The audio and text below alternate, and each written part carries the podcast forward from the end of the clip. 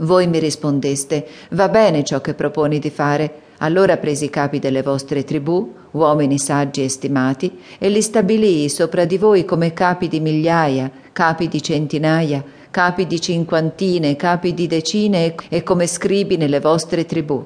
In quel tempo diedi quest'ordine ai vostri giudici. Ascoltate le cause dei vostri fratelli e giudicate con giustizia le questioni che uno può avere con il fratello o con lo straniero che sta presso di lui. Nei vostri giudizi non avrete riguardi personali, darete ascolto al piccolo come al grande, non temerete alcun uomo, poiché il giudizio appartiene a Dio. Le cause troppo difficili per voi le presenterete a me e io le ascolterò. In quel tempo vi ordinai tutte le cose che dovevate fare. Poi partimmo dall'Oreb e attraversammo tutto quel deserto grande e spaventoso che avete visto, dirigendoci verso le montagne degli Ammorrei, come il Signore nostro Dio ci aveva ordinato di fare, e giungemmo a Cades Barnea. Allora vi dissi: Siete arrivati presso la montagna degli Amorrei, che il Signore nostro Dio sta per darci. Ecco il Signore tuo Dio ti ha posto il paese dinanzi. Entra, prendine possesso come il Signore Dio dei tuoi padri ti ha detto, non temere, non ti scoraggiare.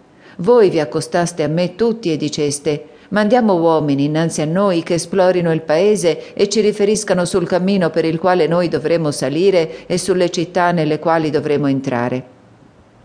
La proposta mi piacque e scelsi dodici uomini tra di voi, uno per tribù. Quelli si incamminarono, salirono verso i monti, giunsero alla valle di Escol ed esplorarono il paese. Presero con le mani i frutti del paese, ce li portarono e ci fecero questa relazione. È buono il paese che il Signore nostro Dio sta per darci.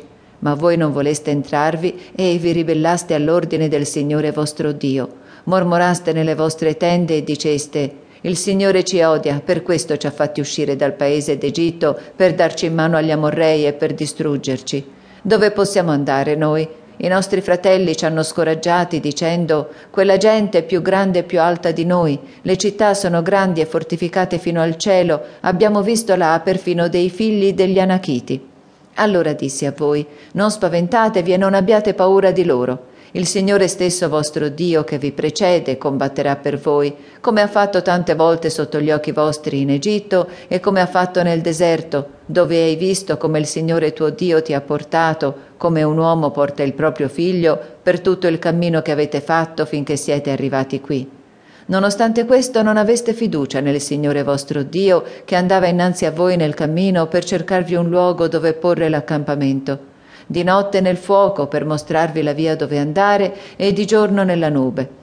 Il Signore udì le vostre parole, si adirò e giurò, nessuno degli uomini di questa malvagia generazione vedrà il buon paese che ho giurato di dare ai vostri padri, se non Caleb, figlio di Jefunne. Egli lo vedrà, e a lui e ai suoi figli darò la terra che ha calcato, perché ha pienamente seguito il Signore.